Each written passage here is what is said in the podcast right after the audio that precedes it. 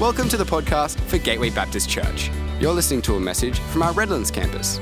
Find us at gatewaybaptist.com.au if you'd like to connect with us as we seek to change lives by following Jesus in our community, our nation, and our world. We've been in this series. This is this is the fourth, the fourth, yes, the fourth week of our series in Ephesians, coming at it from the angle of identity. Who am I? Who am I? I reckon the next question we would ask pretty soon after, almost immediately after that question of who am I, and as we seek to answer that, remember in the first week we had these signs I am what I do, I am what I have, I am what I hear, I am what I choose. I reckon the next question, the, the next set of answers that we want, we want to answer is, are, where do I belong? Who am I? Then, very quickly, where do I belong? And this is not a geography question, this is a relational one. Who are my people? Where can I find value and love and acceptance from others? Who is my family? And it might be your, your biological family, but it might not be. Depending on how you've answered those first set of questions that determine who you are, the very next question we'll ask is right now if I'm this, where are the others like me? Who are my people? Where can I find family? I think that as we've moved through these weeks and we ask these questions, ultimately, because there's something within us that burns for this, these questions of identity, they, they want to lead and they draw us ultimately into community with others, however we answer those questions. And because this modern identity, as we, as we heard over the weeks, and particularly in that first week, the, the modern identity that the world screams at us hey, you get to choose who you want to be. You get to choose from within yourself. Don't go looking externally before you've looked internally. Go deep within yourself, look in your own heart, determine who you want to be, and then come and shout at the world, This is who I am. This is me, as the song went from a few years ago. And then find your people. Join a community that affirms your truth. So we come back to that first question then who, who, who, am I? And this has been the question of the series as we've looked at Ephesians. And the first week it was this idea that even though the world would tell us, choose for yourself, God says to us, a very personal God, I choose you. I choose you. Let me, as an external God, say to you, I choose you as my son. I choose you as my daughter. Then the next week was this idea that we are saved. And remember that passage, we were dead. And that's offensive in so, in so many circles. And yet, Paul says, we were dead in our transgressions and sins. But God, but God, in His great mercy, has made us alive with Christ. And I loved as I looked at that passage something I hadn't really noticed before because I'd always thought this, this whole idea of being saved, we just joined the citizenship of heaven and we became a, like a pleb in the kingdom of heaven, which is better than anywhere else, right? But a, to be a pleb in heaven is better than anywhere else to be a king anywhere else. But that's all we were. But no, that passage told us that no, we have a throne in heaven. We've been elevated that much that we are seated with Christ. That's ridiculous. But that's the level of which we've been saved. And last week, uh, as DP was preaching here, I am loved. And as I was um, preaching at Ormeau and then at City, I was like, oh, I'd love to have preached this to my campus. But anyway, let's not dwell on that. But this week, this week, I am family. Are there any, any grammar Nazis in the room? I am family. Are you jolted by that sentence? Doesn't make any sense. How can I be a plural? Well, let's just start off right off the bat by correcting the grammar. Let's not say I am family. Let's say we are family. And in fact, the reason, the reason that's so important is because we can go back over the first three weeks of this series, and we can do it as we move through to the last two weeks of this series and correct the grammar on those ones as well. Because it's really important to say, particularly in this day and age when we are so focused on individual. We want to be our own, we want to look after our own needs, we want to look after ourselves. So everything is I, I, I, iPhone. Everything is I. And this series has been cast in that, that light. I am chosen. I, me, me, myself. I'm chosen. I'm saved. I'm loved. Well, let's reshape this a bit as we consider today we are family. Let's go back and say, we are chosen. We are saved. We are loved. As a people, as one body, we are, we are, we are. Your salvation, your chosenness, The love God has for you was not just for you, it was for us. And it was to move you from a place of darkness and death, as we heard in that second week, to a place of love and family. We are family. It's hard to recap last week when DP was here and, and to know exactly what he said. I haven't had time to go and listen uh, to, the, to the podcast of his preach here last week. But we want to say, not I am loved, but we are loved. Yes, I am loved, but we are loved. Let's, let's acknowledge and celebrate the community that we are, the family that we are, the oneness that we share, and that will cement for us as we look at the passage for today. It's really crucial that where Paul goes from where Paul goes to in the passage we're about to read together, where it's uh, important to understand where he's come from and to remember where he's come from. Because he's been writing, there were no chapters when he wrote it, but in the first three chapters, like the first half of Ephesians, is this is who you are, church. Here's what's true about you. Here is your identity. This is what God has done for you, and it's unbelievable. It's, un, it's, it's crazy. It's immeasurable. Like last week, he said he's, he's an, he, he prays an oxymoron for the church. He says, May you know God's love that surpasses knowledge. How can you know something that you can never know? But what a great measure of God's love. You can never get to the end of God's love and go, right, experience that. What's next? The love of God is immeasurable, never ends. You can never get to the end of it. You can never know fully because you can never know it fully. Because all that is true, Paul says, because of all that, now, Paul says in verse 1 of chapter 4, as a prisoner for the Lord, then, then, because of this, I urge you to live a life worthy of the calling you have received.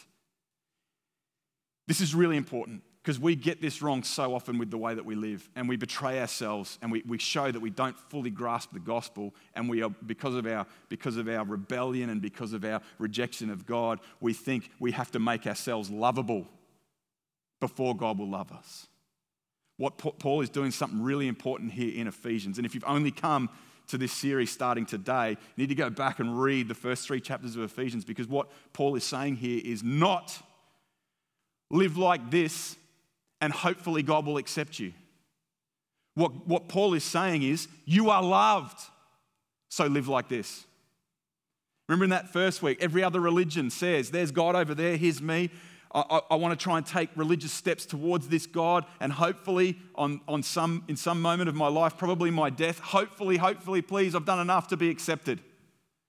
No, that's not how the God of the Bible, the God of Jesus works. We're over here lost. In fact, we're looking in the other direction. He comes after us.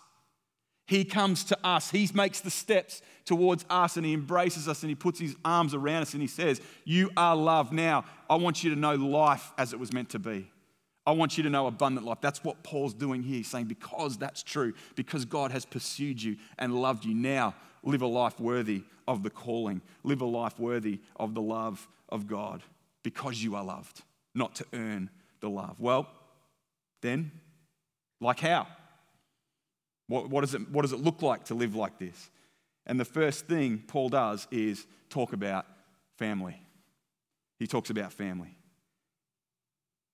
Now, I'm very aware, like on Father's Day and Mother's Day, as we talk about mums and dads, that as much as we want to convey that as a beautiful thing and a positive thing, that for many of us, it's not.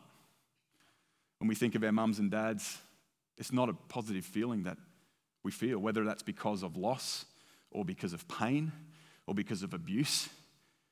And I'm really aware that as I say family and the family of God, come on, church, we're the family of God, that that family word can be really jarring for many of us. Let me tell you, for me, my mum and dad haven't spoken to each other for the last 18 years. And I know it was 18 years because the last time I saw them have a word to each other was very short. It was at my younger sister's wedding. That's when they last spoke to each other. So, over the last 30 years, they've only had a handful of very, very superficial, very shallow conversations. This is my mum and dad. My mum and my dad haven't spoken to each other for pretty much 30 years. When I was 12, I moved 2,000 kilometers away from my dad. So, my parents separated and divorced when I was seven. I saw dad every other weekend for five years, and then hardly at all since being 12 years old completely different states. He's in Victoria, we moved to Queensland. I could tell you a whole lot more, and we'd be here for a long time telling you about my family experience. So when I, had, when I hear the word family, normal for me is brokenness. It's parents who don't spend any time in the same room together. And I'm sure there's stories like that all over this room. So when we say family, it actually raises some pretty hurtful th- feelings and thoughts. Now, that's not true for everyone. For some of you, family has been really positive. Praise God. There's no perfect family. You know that. I know that. But for, for many of you, it's a positive thing. And there's not, there's not a whole lot of work to go, yeah, family of God, because my family experience has been really good. But we need to take a moment to acknowledge that for a lot of us, the baggage that is attached to the word family, we need to acknowledge that. Because we need to reshape and reconf- ask the Holy Spirit to help us to re understand what family means as the family of God. So, this is what Paul does. He starts to talk about the family of God. There's a big, there's a big truth, another, another really important point to make. Like when Paul goes from you are loved, so live like this, there's a really important thing he does right here. That, that, like as he's talked about our personal salvation. And in this world of private and personal, Paul goes from that place of describing that to straight away going to nowhere else but the church. So the, the immediate implication, the immediate thought that Paul has after talking about the fact that you were dead and now you're alive, you are chosen, every spiritual blessing is yours. The very next thought in his head is so therefore, church. Not, not the event, not this building. Uh, you, you, would, you would please me no end if you stopped referring to this building as the church, by the way, just, just as a little pet peeve. Like when you come in here, don't say, I'm going to the church. You are the church. You never stop being the church. And that's the next thing that happens, next thing immediately. When you put your trust in Jesus, you are welcomed into the church, the family of God. That's the immediate implication that Paul has here. Because he goes on to say, and I, I want to pick it up at verse 4, I want to start in the middle. All of this considered, everything that is written in the first three chapters, he goes to say, There is one body and one spirit, just as you were called to one hope when you were called, one Lord, one faith, one baptism, one God and Father of all, who is over all and through all and in all. What a beautiful description of the family of God. I haven't experienced the oneness of family like this, but this is reshaping me to go. Here is the family of God. The family of God is unified. One, the word one is used seven times here in the Greek. Seven times Paul says, one, one, unified, like uni, together. Three times this one is used directly to each person of the Trinity one Spirit, one Lord, Jesus, one God and Father of all. And the other four times are related to the implications then that relate to each of the people of the Trinity. So let, us let, go through that. First of all, he says, one Spirit which means we are one body. The spirit that fills us, that Jesus gives us when we put our trust in Him, He sends the spirit into our hearts. What that does, more than just fill us, is it unites us, it connects us to each other and shapes us into the body of Christ, which is the church. The Holy Spirit is the one who unites us, who indwells us and animates us, gives us the new life in Christ. And that's a communal thing. It's an individual thing, but it's a communal thing. We are one body.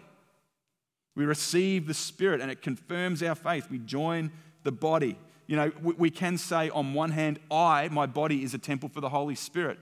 No longer do we live under the old covenant where God's Spirit dwelt in the physical temple made out of bricks and mortar. No, the new covenant is the Spirit dwells within us. We are the temple. I am, sorry, I am the temple. But even truer than that is we are the temple. We are the temple. And the way Peter describes it is it's like we're a new temple being built brick by brick, person by person, into this new temple of the Holy Spirit. I am the temple of the Holy Spirit, but we are the temple of the Holy Spirit. The Spirit makes us one body. Paul says, one Lord, Jesus, one hope, one faith, one baptism. What's really interesting, and you, you might miss this if you don't, like I did until I read a commentary and someone pointed out to me, Paul actually switches here in, in the title he gives Jesus. Up until this point, he's been talking about Jesus as Christ, but here he switches to Jesus as Lord. And when he's talking about Jesus as Christ, he's talking about our salvation and the grace and the work of the cross and all that sort of stuff. But here he switches to Lord to convey obedience and service on behalf of the church. So, this one hope that we have, the one faith that we have, the one baptism that we have, all points to us as seeing Jesus as, as, our Lord and saying, You are the one who I want to shape my life around. You are the center. You're the one who I want to be obedient to. You are the one who, when you call, I will answer. Where you lead, I will follow. You are not just my Christ, and then I can live however I want. You are my Lord as well. You are the one who has abundant life to offer, and I want to experience that life through obedience to you and service to you and your people. Jesus is the one who sends the Spirit. Jesus is the one who made a way for us to have relationship with our Father, and that's the other one that Paul says. In fact, there's two here. It's not in the NIV that I read, but one Father who is over one family. One Father who is the Father of one family. Here's a reality that I think we forget the unity of the body of Christ transcends, goes beyond our local experience. This is really important. Let me illustrate. My family isn't in the front row today. That's because this non COVID, it's not COVID. it's funny how when we've got a cold, the first thing we want to say is not COVID. Anyway, they haven't got COVID, but a flu's hit our family, and, and I'm, I'm probably the last one standing, so I just, uh, just made sure that I get it in the next couple of days. But because they're not here, that doesn't mean we're not unified. That doesn't mean that we're one family. This is so obvious, right? If, if I got my family and I spread them throughout this, this, this auditorium, some of you who don't know me wouldn't know. I remember, I remember at, uh, at one of our churches, uh, Birkdale, when we were going there with Brooke's parents. After about three years of Brooke and I being there and being married and all that sort of thing, someone introduced Brooke to her father and said, Have you met Ian? Yeah, I have a few times. Yeah. But isn't that interesting? They are unified as father and daughter but people didn't recognize. It didn't mean they weren't unified just because it wasn't recognized, because they hadn't seen them in the same place, they hadn't seen them as family. There, there was still unity, and that unity went beyond what people's experience was. Here's a reality you are united with every other believer in this city who has put their trust in Jesus. I don't care where they are right now. I don't care if they're at the most fruity, Pentecostal, happy clappy church down the road or the most conservative, uh, mild mannered, liturgic, liturgical church. Anything that's not a non Pentecostal to a non Pentecostal is liturgical, by the way. If their faith is in Christ, they are part of the same body that you're a part of. They are your brother, they are your sister. Here, let me illustrate it even more powerfully. There is an undeniable unity between my mum and my dad. Even though they would not like to spend any time in the same room together at all. I would not like them to be in the room for even two minutes with each other. And yet, do you understand? There's a unity between them that can't be changed because they are my mum and my dad. And my sisters, my older sister and my younger sister, we are all unified. Nothing, nothing can change that. So it is with the family of God. This is true of God's family, despite us being scattered across many buildings right now, not many churches, but many buildings right now. Despite the fact that we all go to different places, despite the, through the week, we, we work in different places, we, we play in different places, we learn in different places, we're still one. Even in spite of our conflict and division that has been painful and heart wrenching, we're still unified. Even though our questionable attempts at protecting our version of unity and faith and how bad that's gone, we are still unified. We are family. Even though we fall for the world's version of identity, desiring us that, that we want to be with other Christians who think like us and act like us, us and value what we value, and that's why we're at Gateway Redlands, because we're predominantly similar. So we think.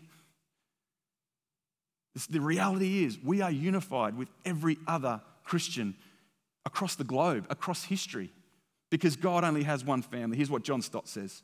I need to, I need to get cracking here. This is, a, this is an area of passion, but if I, keep, if I keep going at this pace, we're never going to get to the end. And I didn't like the awkward silence that I just heard then because you're like, yes, please keep moving. All right. John Stott says, We must assert that there can be only one Christian family, only one Christian faith, hope, and baptism, and only one Christian body, because there is only one God, Father, Son, and Holy Spirit. You can no more multiply churches than you can multiply gods. Is there only one God? Then he has only one church. Is the unity of God inviolable? Then so is the unity of the church. The unity of the church is as indestructible as the unity of God Himself. It is no more possible to split the church than it is possible to split the Godhead. I used to think that the unity of the church, the oneness of the body, the family was expressed in one local setting. Here we are, we are the family of God. I'm not sure about all those other people that are worshiping in other places, but here we are. We've got it figured out. Here we are as one. But what if that's not the case? What if the body is expressed as Gateway Redlands in the city of Redlands, or in, let's just go Victoria Point? You are a leg. Elevation Church up the road, you are an arm. The church that meets at Redland Bay State School, you're a, you're a, you're a what body parts have I got left? You're a back. What if, what if that's the expression? What if it's not all here, that we've got it all figured out here, but we are one part, one way of expressing the body of Christ here, and all the other churches in our immediate area we're meant to share a body with and we're meant to work together. And we're meant to put aside our differences and work together for the sake of the kingdom in this city. Here's a question for you Who are the members of the body in your street? Who lives in your street who is a believer but goes to a different church on Sunday, so therefore you've thought, well, they're not in my church? Yes, they are. There's only one church. Who do you work alongside, or who do you study alongside in your school, in your university? Who do you go to work with? Who do you play with? How can you express the oneness of the body with them in that, those contexts, not on a Sunday morning or Wednesday night or Friday night or whatever, but in that context, how can you express your oneness with them that the world may look on and see that you belong to Jesus? God only has one church. But him having one church does not mean that we're all the same. In fact, the beauty of the church is shown not in its uniformity, but it's in its diversity. The beauty of the unity of the church is shown in its diversity. Let's keep reading. Verse 7. But to each one of us, grace has been given as Christ apportioned it. This is why it says, when he ascended on high, he took many captives and gave gifts to his people. Let me just pause there for a second, give a quick explanation of this. This, this passage, it's actually a quote from Psalm 68. It's like the victory of a king in battle. So, Psalm 68 is a cry for God to deliver his people from their enemies. And, this, and, and he's envisioning, the writer of the psalm is envisioning this happening. Maybe not realizing that he was actually looking to a time when Jesus would ascend to victory after his own death, not through a militant or a military campaign where he destroyed all his enemies by the sword, but through submission, through giving his life, he would ascend to glory and from there not receive gifts. Because you go and read Psalm 68, it says he received gifts from people. No, God's not like that. He doesn't need to receive. What could we give? God, God gives gifts to his people in his victory and after his ascension to heaven. He, the rescuer, our Savior, our Lord, give, gives gifts to His church that His church might be established and might grow and might sustain and might bless the cities in which they're placed. And then there's the next bit in uh, brackets, or if you, I can't really say the word parenthesis, is that right? If you're more sophisticated, I just say brackets. The next bit in brackets, verse 9 and 10. What does he ascended mean except that he also descended to the lower earthly regions? He who descended is the very one who ascended higher than all the heavens in order to fill the whole universe. What is going on here? There's a temptation for me just to skip over this and say, let's not worry about it. Let, let me say really quickly what I think Paul is doing in verses 9 and 10 is a very abridged version of what he does in his letter to the Philippians, very poetically and beautifully in Philippians 2, verses 6 to 11. So, if you want to understand what Paul's doing here, um, commenting on the incarnation, the divinity of Jesus becoming a man, descending to earth, not as, not as a ghost or a spirit, but as a person, as a human being, born as a baby, all that sort of stuff. He, he you know, he, he lowered himself, he humbled himself and came, what Philippians says and he gave his life on a cross. Therefore, therefore, he has been exalted to the right hand of the Father. He's a name above every name. That's what it says in Philippians.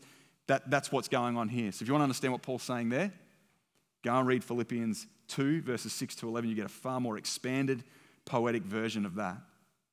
But let's move on in this passage here. Verse 11.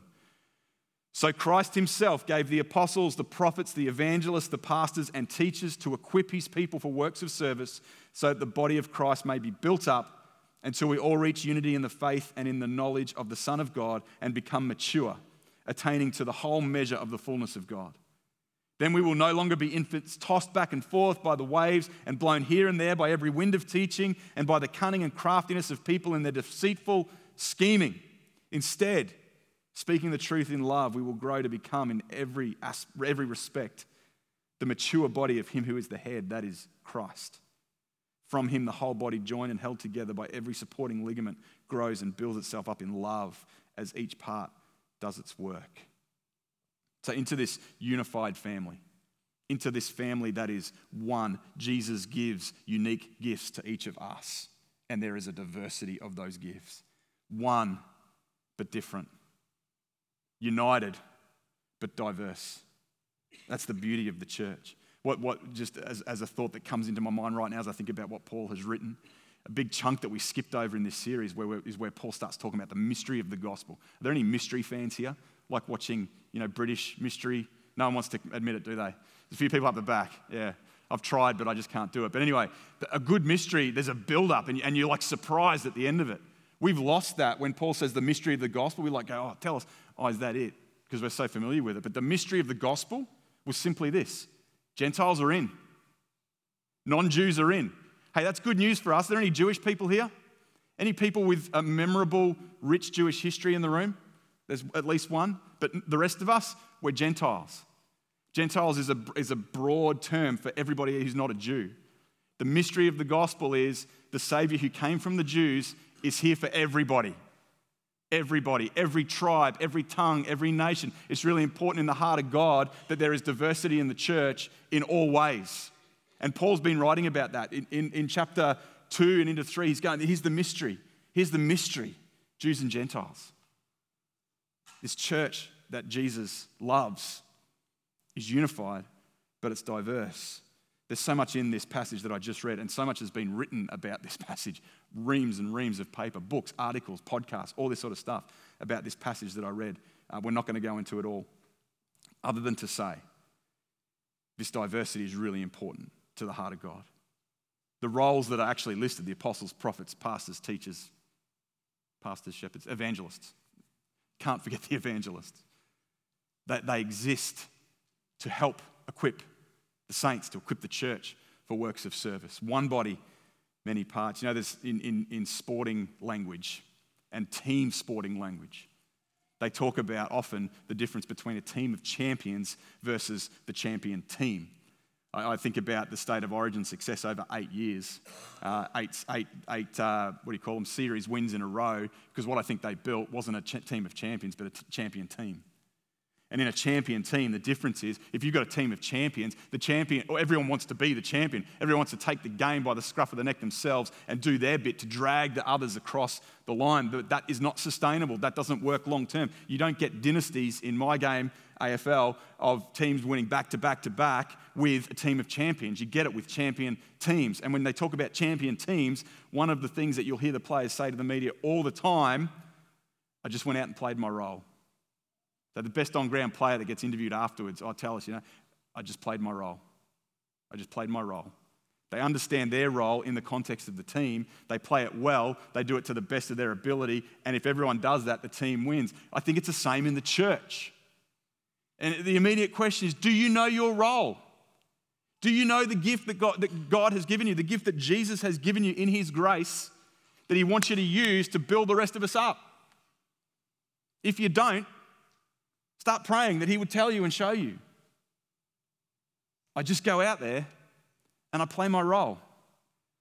That's the invitation to you today. And as, the, as, we, as, we, as we pause and remember again that the unity that is true of us, remember that it transcends our local experience. I, I just, uh, again, thought that's coming to mind. I better stop these thoughts that are coming to mind because the sermon will get longer and longer. Grant, Grant Paulson, who's playing guitar this morning, he serves the church beyond the walls of Gateway Redlands. He knows his role and he, and he serves. And, and that, what that means for us is that he's often not here on a Sunday. And he's often not here on a Sunday because he's serving the church. He knows his role. And we go, praise God, he's serving the kingdom. I'd love to see him here every Sunday. I'd love to see him doing more for us. But that wouldn't be honoring his role. Know your role. Go out there and play it. And do it for the church, not just for Gateway Redlands. Do it for Gateway Redlands. But do it also for the church with the big C. The other thought that I have is I, that I have prepared to say, as I think about this, is how I think about the range of reasons why people say they're leaving the church. They're leaving the church that I, they come and see me, or they don't, and I find out later. Here's why I've left. And it's, uh, having been a pastor for 15 years, you get a whole range of excuses. Actually, that's not true. You don't get a whole range of excuses. You usually get the same general three or four excuses. Preaching wasn't great. Programs didn't suit my stage of life. Worship was dry. But here's, here's the most common I never really felt cared for.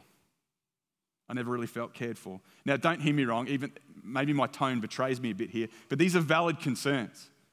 You know, you, you think about it, preaching should be good. Preaching should be Bible based, it should be gospel centered, all that sort of stuff. The program should be um, uh, uh, coming from a heart of wanting to serve the people of the church and the community, uh, no matter what your stage of life. Worship should be passionate, and, and people should be cared for in the church. No, no doubt. I don't want to, I don't want to um, bemoan these as bad excuses, but, but, but, but, reading this, you know what I've never heard in my short time? I'm leaving because I didn't feel equipped for works of service. No one's ever said to me, I'm leaving the church because I don't feel equipped. I don't feel like I've learned my role and I don't feel like I'm playing my role.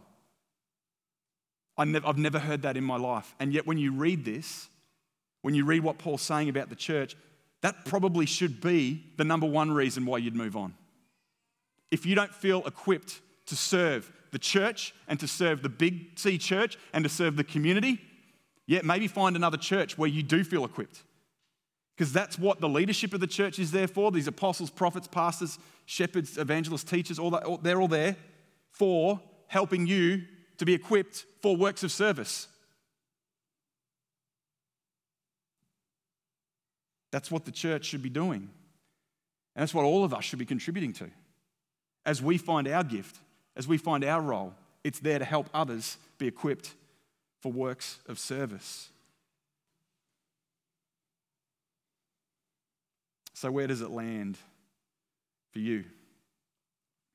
Where do we land this passage for you? There's so much more we could have gone over here, and I'm aware that there's a lot I haven't covered. But go and read a commentary, go read a book about. I can direct you to some books if you want to know more about what's going on in this passage. But let's land it for, for us this morning. You have a unique role in this family. You do. It's in the Bible. It's true. If you're in Christ, if you have put your trust in Him and He is your hope, He is the object of your faith, He is your baptism. Maybe there's a word there for some about getting baptized, by the way. But if that's, if that's Jesus for you and you have found your place here in this expression of the body of Christ, as in Gateway Redlands, Jesus has given you a unique gift that He's given you so that you can use it to serve others, to see them equipped for works of service, and to see all of us grow to maturity in Christ as we speak truth in love to each other. So, hear the challenge that I'm giving you this morning in love. You have a unique gift, you have a unique role to serve others in this church.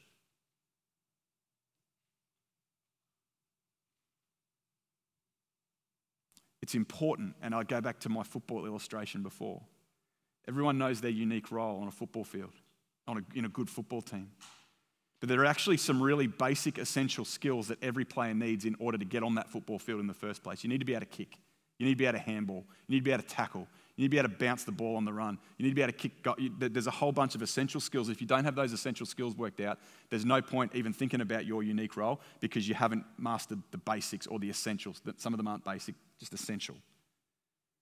There's a verse, there's a couple of verses that I've left out so far as I've worked through this passage, this chapter, that I want to go back to to help us on, the, on this platform to understand our unique role on the platform of the essentials of Christian faith, on the essentials of what it means to be in this family. This is what it looks like for us to be in this family, how we're meant to interact with each other before we think about our unique role. Let's go back to verses 2 and 3.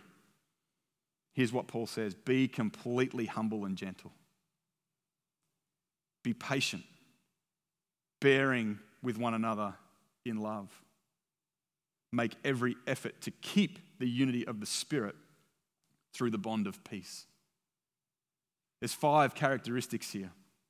And, and I reckon there's two sets of pairs and then one big one at the end that kind of covers them all of people who call God Father, who call Jesus Lord, and who are made one family by the Spirit. The first pair is humble and gentle. Let me just give you English definitions of, the, definitions of these English words humble and gentle. Humility is the quality of having a modest or low view of one's importance. Who needs to be more humble? Come on. Every hand should be like, when, when, I, when I'm in a position like this where I'm speaking and none of you are talking, you're all listening to me, I need to be humble. I need to have a low view of my own importance right here. I'm just one, hopefully exercising my gifts, my call, my unique gifts to serve you, to, ha- to see you equipped for works of service. We need to have a humble, modest, low view of our own importance. Gentle, having or showing a mild, kind, or tender temperament or character. You know, sometimes I and we make excuses for our lack of gentleness, saying that's just who I am. I've always had a short temper, I'm probably not going to change. No, no, no. Let the Spirit work in you to make you more gentle, mild, kind, tender temperament. Because the counter, the, the worldly value is no, no, you state your case, you declare your identity, and you do it loudly and proudly. You tell the world what you need, and then you work your backside off to extract it from the world. We shouldn't approach the church like that. Humble and gentle. The next pair is patient and forbearing, or bearing with one another in love. Patience, the capacity to accept or tolerate delay, problems, or suffering without becoming annoyed or anxious. When I'm behind the wheel of my car, I struggle with this. But truth be told, there are other places where I need to be far more patient. But how quickly do we become annoyed and anxious in our dealings with other people in the family of God? Bearing, the word bearing means, forbearing is not a word that's common these days, but bearing is the ability to tolerate something bad or to be tolerated. The counter, the world says, don't suffer fools. Don't let people drain you. Be, be, around those who can help you reach your dreams and goals and cancel anyone with different views or values. Breaks the heart of God when we do that in the church. When we, when we just brush past someone because we can't be bothered because we know that if we get in a conversation with them, and I'm, I'm guilty of this, it's risky for me to say this up here because you're all hearing this, of avoiding people because I don't want to bear them.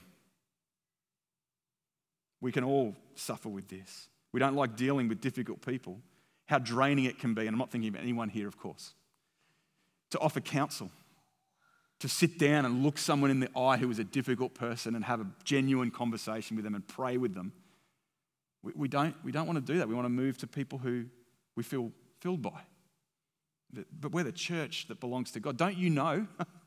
Here's a reality check. Before a holy and righteous God, you are a difficult person. And yet, He gives you all the time in the world. And then loving.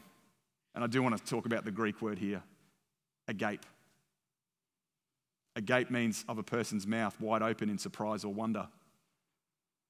Any Greek scholars here who are having a little giggle right now? Anyway. Agape is not the word, it's agape. But agape is an appropriate response when we think about the agape love of God, that our mouth would be open in surprise and wonder that God would love us like this. Because agape, this is the word that Paul uses here, this is the love of God towards his people. It's an active love, not just an emotional love. It's a love that moves God to action. And, and John Stott says this agape love is the crown and sum of all virtues.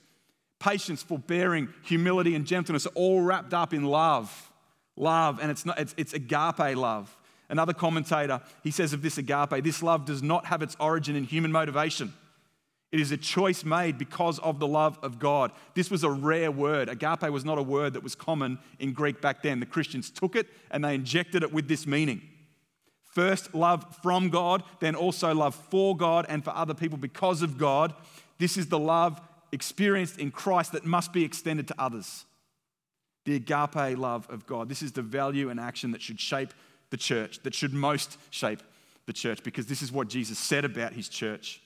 He said, The way you love each other will show the world that you belong to me. How are we doing? How are we doing at this? If the world looked in and, and they saw all over the news and all over the world division and violence and war and hate and all the stuff that's going on in our world, you don't have to look far, it's all there. And all these attempts to try and bring unity are failing. Like they tried to bring unity by making uh, people wear these jerseys with rainbow colors on it, and didn't that work well? That was an attempt at inclusion, that was an attempt at unity. Boom! Any attempt to unify people in love will fail unless it's Jesus doing it. By this, the world, who is divided and violent and aggressive and hate filled and exclusive and finding any reasons to write other people off, that world will look in the church and go, How do they do it? How are we doing? How are we doing at the very thing that Jesus said would be the marker? Truth be told, I think we're doing pretty well. We could do better. We could do better. And it's up to us to be more humble, to be more gentle, to be more patient, to be more forbearing, and to love. Active love. Not waiting for a feeling, not waiting for an emotion, but despite of maybe everything inside of you that doesn't want to, going and serving others and even serving your enemies.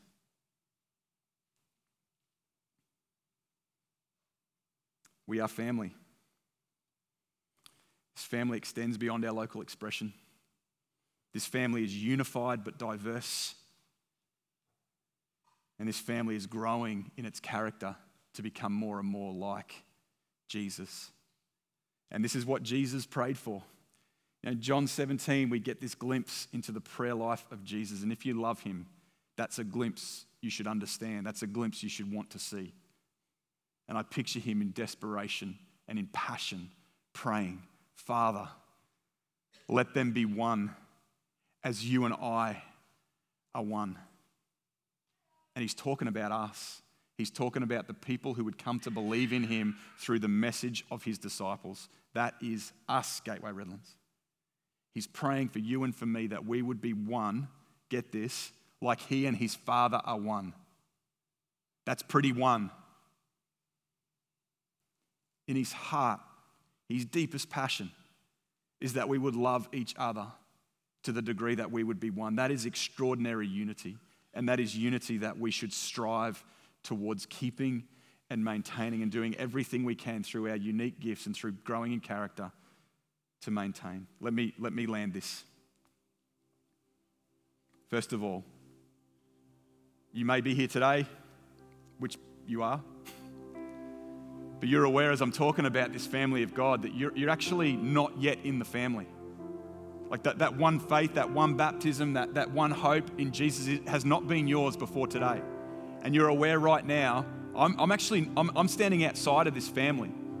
Whether it be by choice or just you came here today and you're thinking, oh, here we go, church again, or you're checking out church for the first time, you're aware right now that you are not in the family. What a great day. What a great day to join the family. What a great day to know the welcome of the Father, to know the joy of Jesus in welcoming you in, Him inviting you in. What a great day to be filled with the Spirit that you would become one with us. And if it's you, I'd love to lead you in a prayer. Let's just, all of us, just bow our heads and close our eyes. I'm not going to get you to do anything else. I'm only asking you to bow your head and close your eyes to focus. I'm not going to get you to raise your hand. I'm just going to get you to pray in your heart after me. Thank you, Jesus, for creating space at your table for me. Thank you for welcoming me into your family. I, have been asking this question who am I and where do I belong? But I'm aware that the answers that I've so far found have never truly satisfied. Thank you, Jesus, for your grace and your forgiveness offered to me through your de- death and resurrection. Thank you that you now welcome me into your family. Amen. Does that seem a little bit simple? Hey, I got news for you. That's why it's good news. You don't just scrub yourself up, You need to present yourself in a certain way. Remember, you were this way and God came after you. And right now, if you prayed that prayer, God just threw his arms around you. He loves you, He forgives you. All of the sin, all of the brokenness, all of the damage that you've done to others and the damage that's been done to you is covered by the grace and love of Jesus. He just welcomed you into his family. For others of us who know we're in the family, but we need to grow in these five characteristics towards maturity and unity. We need to grow in humility. We need to grow in gentleness, patience, bearing with one another in love. Now, I reckon for all of us, none of us would give ourselves 10 out of 10 for any of those, which means there's always room to grow, and that's true. But I would love to give us a moment, just as Ben plays, a moment of 30 seconds silence where we genuinely come before the Holy Spirit. And he may have already started doing this as I went through those five characteristics, but allow him to prod us a little bit. Allow the Holy Spirit just permission to give us that little painful prod to go, you know, you need to be more patient with your kids. You know, you need a little bit, a bit more humility in your marriage. You know that you need to be a little bit more gentle with the team that you lead in your workplace. But here's just 30 seconds to be silent and still and invite Him who dwells in us, who animates us, who unites us to, re- to speak and to reveal the truth in love. So, Holy Spirit, in Jesus' name, speak to us now. Prod us.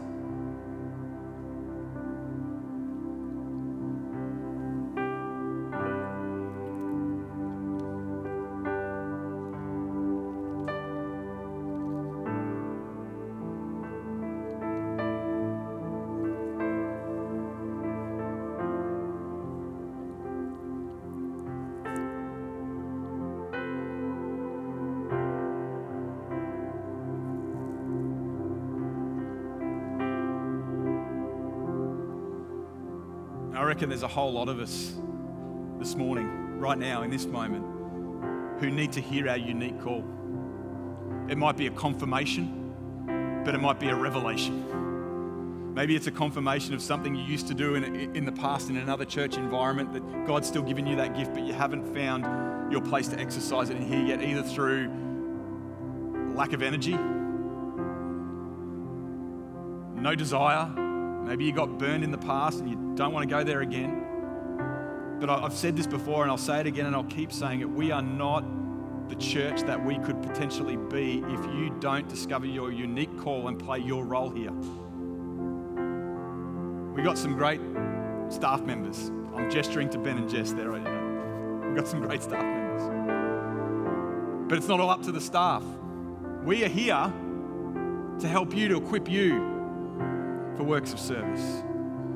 We, we didn't take a deep dive into it this morning, but there, there are plenty of people here, I think, who are apostles, prophets, evangelists, pastors, and teachers.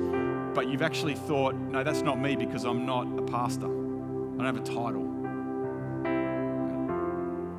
That could be the gift God has given you. And it doesn't mean that you leave your job and go to Bible college and become a pastor but that you start exercising the gift that God has given you. And there's two ways that I want to particularly invite people who may be feeling like, and we'll have another moment similar to what we just had, to allow the Holy Spirit to speak. But two places to serve that I hope Jesus might be tapping some people on the shoulder about right now. Particularly for those who feel that one of those five areas, that, that's something the Holy Spirit is prodding you to understand more about. And there's two ways that I think you can express that in, as a role here at Gateway Redlands. The first one is as a life group leader. A life group leader.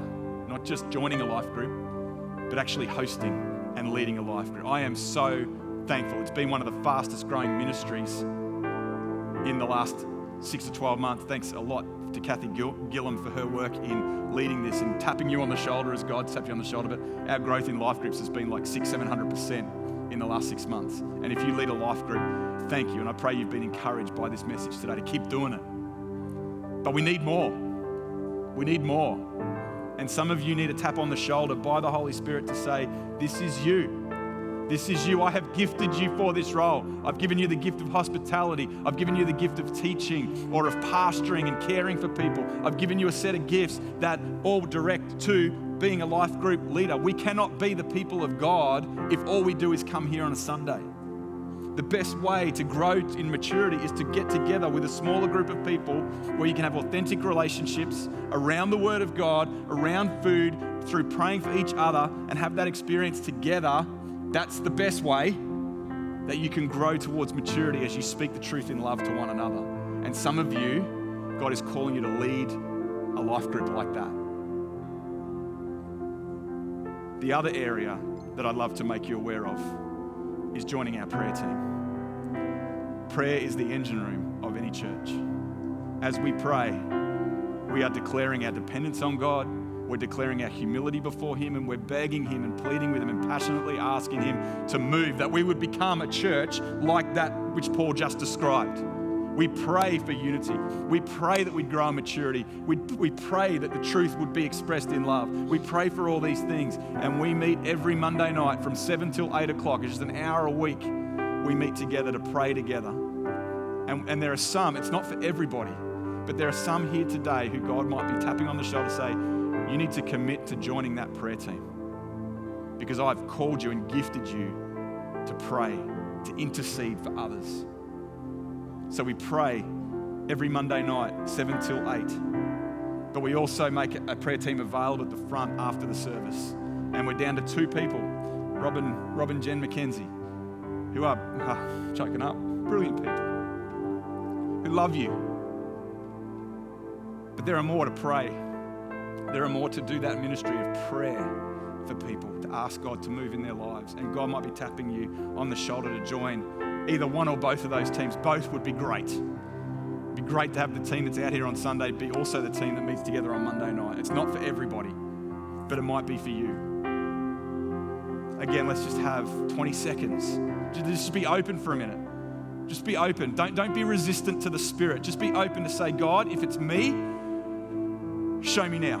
20 seconds. Just pray that in your own silence, in your own heart. God, if one of those people is me, if I'm meant to be leading a life group, if I'm meant to be joining the prayer team, prod me now. Be open before Him now.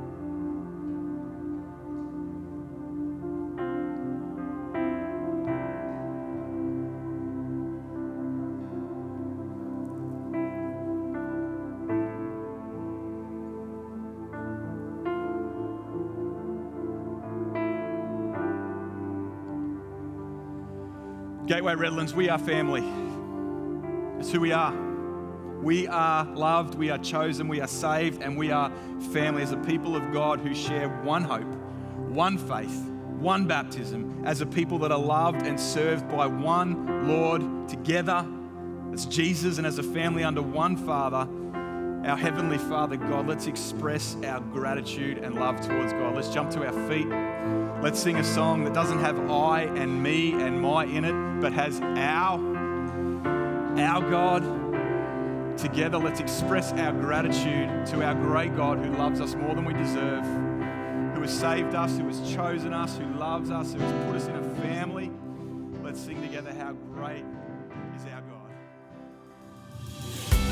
We hope you've been blessed by this message. We are a growing family, and we'd love to see you at one of our Sunday services because everyone who comes through our doors is welcome. You can find out more about our community and locations at gatewaybaptist.com.au.